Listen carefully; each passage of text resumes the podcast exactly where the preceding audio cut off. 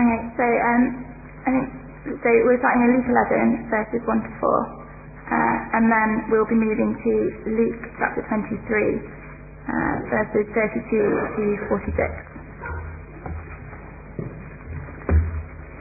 So starting in Luke 11 on page 1042. One day Jesus was praying in a certain place. When he finished, one of his disciples said to him, Lord, teach us to pray, just as John taught his disciples. He said to them, When you pray, say, Father, hallowed be your name, your kingdom come. Give us each day our daily bread. Forgive us our sins, for we also forgive everyone who sins against us. And lead us not into temptation. So Luke chapter 23, starting at verse 32, on page 1060.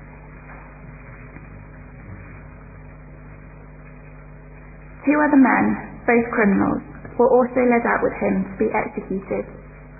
When they came to the place called the skull, there they crucified him, along with the criminals, one on his right, the other on his left. Jesus said, Father, forgive them, for they do not know what they are doing. And they divided up his clothes by casting lots. The people stood watching, and the rulers even sneered at him. They said, He saved others, him save himself if he is the Christ of God, the chosen one. The soldiers also came up and mocked him. They offered him wine vinegar and said, If you are the king of the Jews, save yourself. There was a written notice above him which read, This is the king of the Jews. One of the criminals who hung there hurled insults at him. Aren't you the Christ? Save yourself and us. But the other criminal rebuked him. Don't you fear God, he said, since you are under the same sentence. We are punished justly, for we are getting what our deeds deserve. But this man has done nothing wrong. Then he said, Jesus, remember me when you come into your kingdom. Jesus answered him, I tell you the truth, today you will be with me in paradise. It was now about the sixth hour, and darkness came over the whole land until the ninth hour, for the sun stopped shining and the curtain of the temple was torn in two. Jesus called out with a loud voice, Father, into your hands I commit my spirit. When he had said this, he breathed his last. It's great to see you here on a lovely bright sunny morning. Welcome back if you've uh, been on holiday. Um, if you're new here or uh, you haven't yet seen me, I'm your new assistant pastor. Um, I introduced myself last Sunday evening, but if you uh, haven't seen myself and my new wife Steph, uh, we landed a few weeks ago and uh, we're really enjoying getting to know people here. And uh, thanks so much for your warm welcome. It's been great getting to know some of you and uh, we're really pleased to be here. Uh, and I hope you are too. We've got a great passage to look at this morning.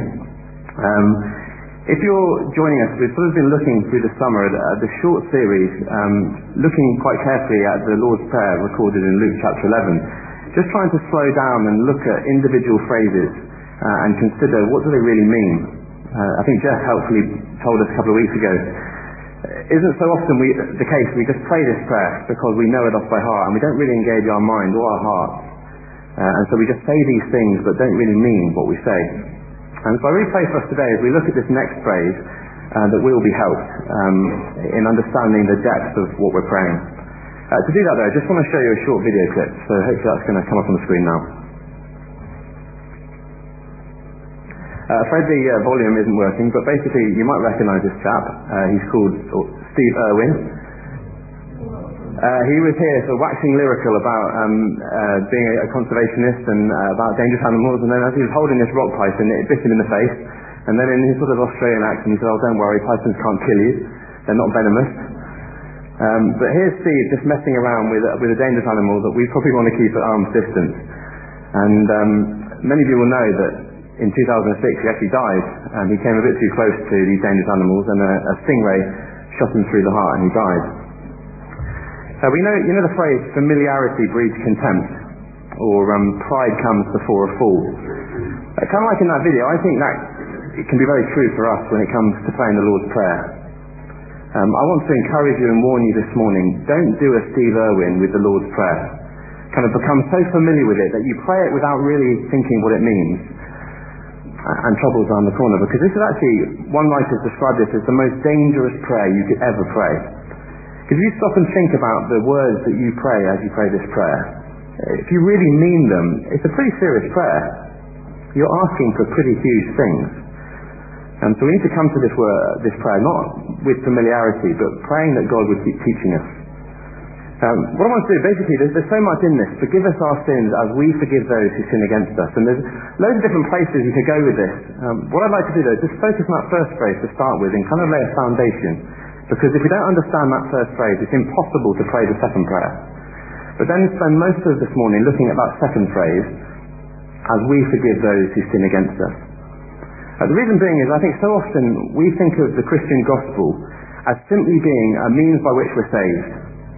And, and, so when I think of Jesus Christ, I think, well, he died on the cross, he forgave me, and if I trust in him, I'll go to heaven. And that is completely true, and the gospel is never ever less than that. But there's a lot more depth to the gospel than simply Jesus died for me and I can be forgiven. The whole point of the gospel is it's meant to shape all of our life. It's meant to transform the way that we live every day of our life. And so it really should transform this issue of forgiveness, which I know is a particularly difficult issue that we're going to think about this morning. So uh, my prayer for each of you is that more and more today, as I hope I will, we will grasp the depth of this prayer, and particularly this first phrase, forgive us our sins. Just have a think about that phrase for a minute. When you stop and think about the ability that we have to pray that prayer and all that it means. Isn't that staggering? That the God who made us and loves us is prepared to forgive us for everything. And to do that always. And to do that forever. And yet that's just the truth that we always believe as Christians and we become familiar with it. Familiarity breeds contempt. But the problem we have is that Satan, the devil, who, who the Bible describes as the father of lies, is opposed to all that God is opposed to. So when the Bible holds up a mirror in our face and says, you were made in God's image, but you turned your back on him. You didn't want him to be your Lord. You didn't want to live your life for his glory and praise. The Bible describes that as sin, a kind of attitude in my heart of rebellion. Well, the devil comes and whispers in our ear, that's not a really big deal. So there's three lies that the devil will often whisper in your ear. The first one is, sin doesn't really have bit, uh, any consequences. It's not a big deal. Ah, it's just naughty but nice. You do wrong things. Big deal. But look at the prayer that Jesus taught his disciples. That phrase that we looked at a few weeks ago, hallowed be your name, your kingdom come. You know, it's impossible to build God's kingdom and your own kingdom at the same time. And so praying that first bit of the prayer shows us that sin is a big deal because our life isn't our life, it was a gift from God. And we're not to live our life ignorant of Him and, and suppressing the truth of who He is. Sin is a big deal. And that's why this prayer helps as a corrective. Your name is to be glorified. Your kingdom is to be built, not mine. Well, if you're convicted of your sin, then maybe the devil will try a different trick. He'll whisper in your ear, okay, you can acknowledge that you've fallen short of God's standards. What are you going to do about it? What are you going to do? You're you going to try harder? You're you going to go to church a bit more? You're you going to read your Bible a bit longer? Are you going to pray for longer each morning? What are you going to do about your sins? And he tempts us with that all the time. But I don't know if you notice in that second reading, towards the end of Luke's Gospel, Jesus is on the cross, he's being mocked by the soldiers, and he says, Father, forgive them, for they do not know what they do. And then in his last breath on the cross, he prays, Father, into your hands I commit my spirit. The Father sent the Son into the world as the solution to our rebellion against God. So when the devil whispers, what are you going to do about your sin? The only answer we can have is, I'm going to look to Jesus. And the third lie he'll sow in you, and, and this may be one that really plagues and troubles you, he'll say, Are you sure you're forgiven? I know you're trusting Jesus. Are you sure? Are you really sure? And the devil plays with our assurance. And yet isn't it staggering that when Jesus teaches his disciples to pray, he says, Father. That's how you pray to him. Father, Abba. That word literally means daddy the ability that we, you and I have as we're Christian believers of talking to God as Father is the most incredible gift. How do I know I'm forgiven? Because I have access to the Father and I can call him Daddy and come to him and open up my heart before him and he does not judge me for that. He allows me to be real before him. And to help lay this foundation before we look at the second phrase, I know this is a familiar truth, Jesus died for me, but I want us to grasp this morning, isn't that a staggering truth? That I can come to the God of the universe and say, Father, will you forgive me? And he will. Every single time. We need to allow that truth to be real to us, not just to be a truth that we know in our minds, but to be so real to us that we can't help sing about it. We can't help be joyous about it because that is a truth that transformed our life. My, my grandfather in his life, as a hobby, was a silversmith, and he made all sorts of uh, things out of silver. And this is one that Steph and I were given recently as a little bit of a wedding present, um, uh, a little toast rack. Now, silver is beautiful; it's a precious metal. But you know, if you leave silver out in the air for long enough, it will get tarnished. It will go dark, and you have to keep shining it up. And I think that's a bit like our relationship with Jesus Christ if you've come to trust Him for yourself. It's possible that He was once really precious to you and He shined and, and so captivated your heart that you just sort of leave Him for long enough and your heart grows dull towards Him. And He no longer captivates your heart, He no longer excites you. You no longer get moved by the cross and all that He's done for you. But the thing is, if we're going to pray the second bit of this prayer, Forgive us our sins as we forgive those who sin against us. Jesus Christ must always, always be precious to us. If you allow your relationship with Him to get tarnished like that silver will if I just leave it in the, in the air, it will become impossible to truly and really forgive others if it's not motivated by the gospel. And so, just to, to help us get this foundation right, we need to keep coming back to the cross and allowing God's Spirit to move us so that we look at the cross and we delight in all that He's done for us. Father, forgive us our sins. Perhaps this week take a bit of time to consider afresh all that that phrase means because it's so familiar and yet it's so rich. But with that foundation laid and with that kind of in place, I want us to grasp that second phrase. Just have a look again in verse 4, the second phrase, forgive us our sins, for we also forgive everyone who sins against us. And the way I'd like to do that is uh, to look at this little phrase in three parts a challenge, a solution, and the proof. And this is firstly the challenge. Uh, you know um, C.S. Lewis, who was the writer of the Chronicles of Narnia? He once said this Everyone says forgiveness is a good idea until they have someone to forgive. That's kind of true, isn't it? We like the idea of it. So, so kind of ground where we're going with this. I want you to place in that picture someone you know you have not forgiven who has hurt you. Now I know doing that could be quite painful for you. Perhaps the pain that that person has caused still continues to cause you great grief every day. Perhaps the consequences of the person who hurt you continue every day. And as you picture whoever it is in that picture, you'll realize that forgiveness is so difficult because forgiveness isn't deserved. That's the kind of point, isn't it? And you'll know that hurt can run very, very deep. Perhaps the person who you're finding it very hard to forgive is in this room. Often it's within Christian circles in churches where relationships are much closer that people actually hurt you the most. And perhaps even the person who's hurt you doesn't even know that they've hurt you. That's also possible. And so you're getting really bitter in your heart towards this person. They don't know they've upset you. But have a think of who it is in that. Because I want you to really ground these truths, not just in theory, but who is it that you're struggling to forgive? And I want to ask you these two questions. Firstly, have you forgiven them? And secondly, do you think you could?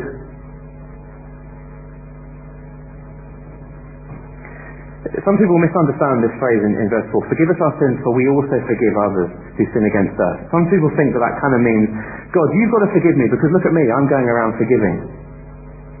Yeah, similar to another verse in one of the Gospels um, where Jesus sort of says, I will forgive those who forgive others. And we think, well, that's just some sort of condition, that Jesus will only forgive me if.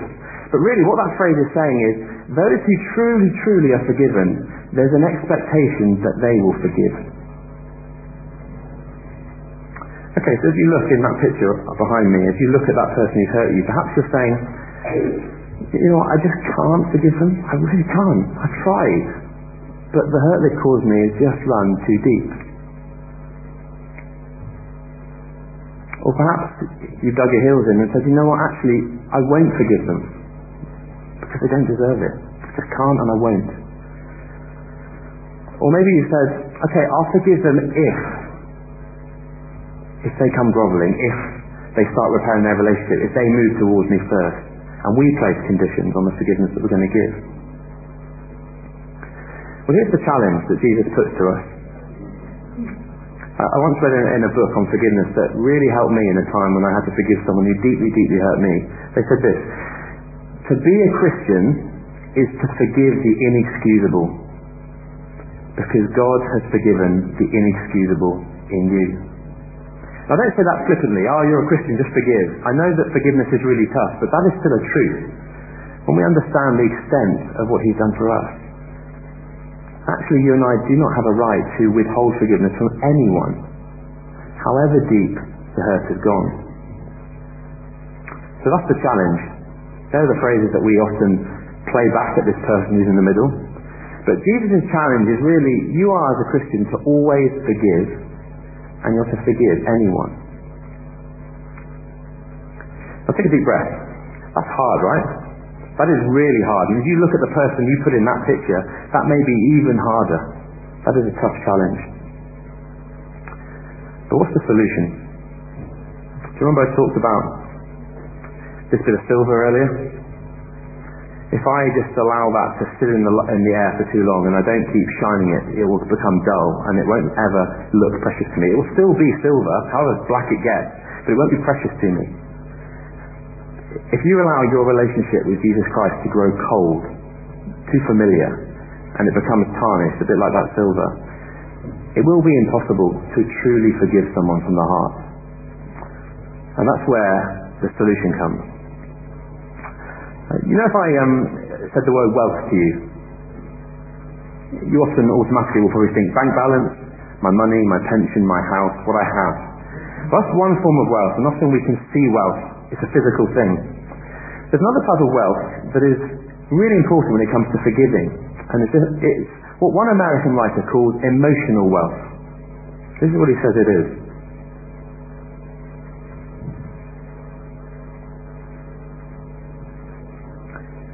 Emotional wealth, a sense of being so deeply loved by God that when a person wrongs you, you can afford to be generous.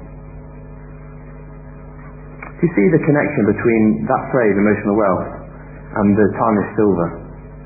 If my love for Jesus Christ grows cold and dim, and I don't continue to be captivated by the cross, then I won't have this emotional wealth. The sense of being so secure in the love of God, I can't help but be generous in forgiving. Because in and of myself, I can try hard, and, and forgiveness will go so far, but it won't be permanent and it won't be deep if it's simply my ability to forgive, trying harder.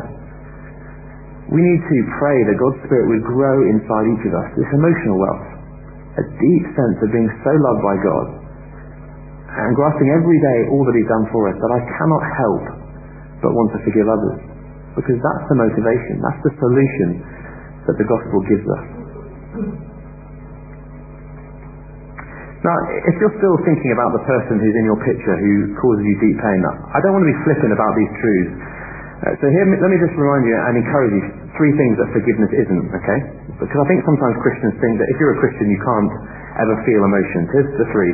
Forgiveness isn't excusing what went wrong, the hurt that has been caused. It's not just excusing it, saying, oh, it doesn't matter. When you're hurt, it does matter.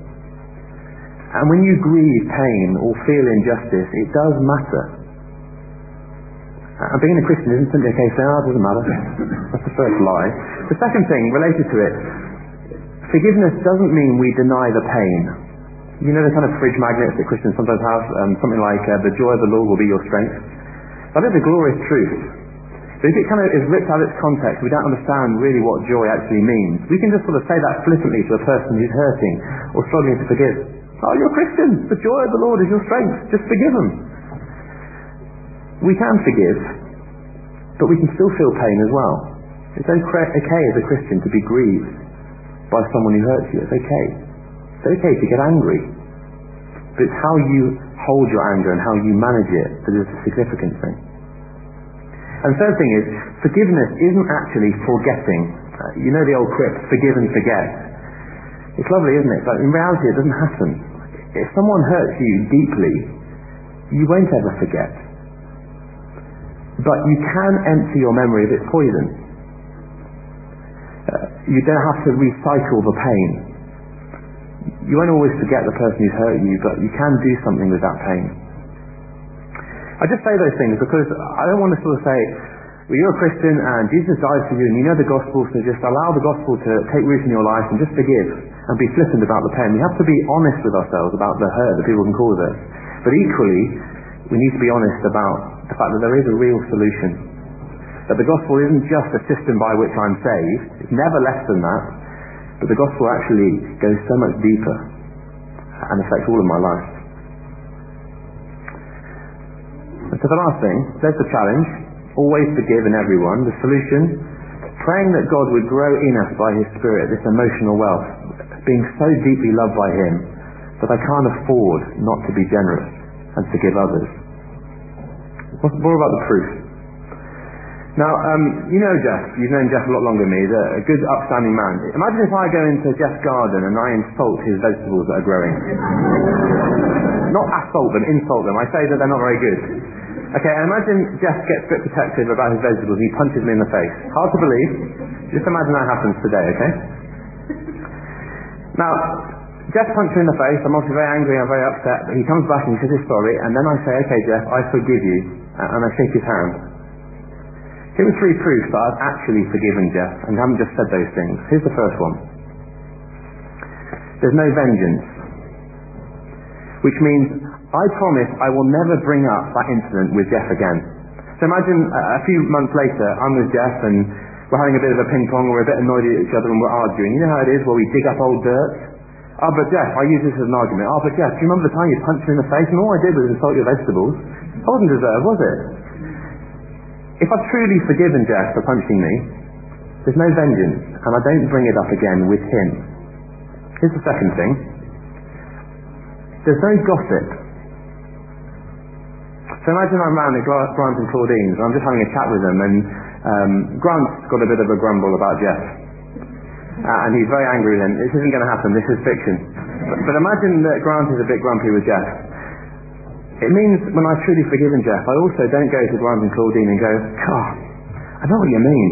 Do you know a year ago when I insulted Jeff's potatoes, he punched me in the face? Can you believe that? I don't bring it up with someone else. And the third thing, and I think this perhaps is the one that can cause most pain, no bitterness. I don't bring it up with myself. You know, another sort of way of describing bitterness is recycled resentment where I say to Jeff, I've forgiven you, Jeff, but then actually I keep muttering under my breath and I go for the days ahead and I keep remembering what he did. And I keep playing it through and I keep thinking what a horrible person he is and I keep thinking, can I get my own back? And I didn't deserve it. I only insulted the vegetables. And I recycle that resentment over and over again in my heart. And actually I grow very bitter. Or perhaps I withhold true forgiveness from him because I think that might spite him because he doesn't deserve it. If you allow bitterness to grow in your heart, actually it will do more damage to you than it will to the person you withheld your forgiveness from. So those are three proofs that I find very helpful to help diagnose whether or not you've truly forgiven. No vengeance, I don't bring it up with Jeff. No gossip, I don't bring it up with other people. And no bitterness, I don't bring it up with myself. Well, there you have it. Just as we close, I know forgiveness is a really, really difficult issue. It's not like you can just hear a talk on it download the information, and then just start being great at forgiving. We need God to work in our hearts by His Spirit to grow these things in us. So I just want you to go away remembering two things. Remember the tarnished silver. Never allow your relationship with Jesus Christ to get dull and to grow weary, because then your motivation for living the Christian life will be completely changed. But allow Jesus Christ to continue to captivate your heart. Keep investing in your relationship with Him. Because as His Spirit is at work in your heart, He will grow that emotional wealth in you. And He will give you the ability to forgive the person who perhaps was on the screen who you think it's impossible to forgive. But you need to ask for His help to do that. And that's why I love the way that this, that this whole prayer began. Do you notice how the disciples turn to Jesus and say, teach us to pray? We need God's help, don't we, to not just learn this prayer, but to learn all that it means and to be able to pray it with greater sincerity. But my prayer for each of you, as I've been praying for myself this week, is that more and more we will be a truly gospel-centered church. And more and more we will be a truly grace-filled community. Because as God grows that thing within us, then we'll be both a greater witness to the surrounding area, but also we'll be able to pray this most wonderful prayer with greater sincerity. And that's what my prayer is for each of you this morning. Why don't you just take a moment of quiet just to reflect, allow God's Spirit to work in you and place on your heart what it is that He wants you to take away. And in, a few moments' time, uh, Neil will pick up.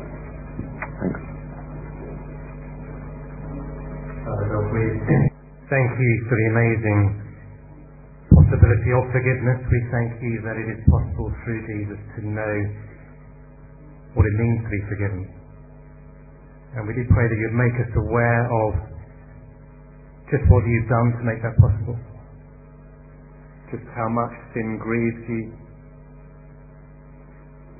Just how much you are a holy God and how far we are from you and yet you brought us near.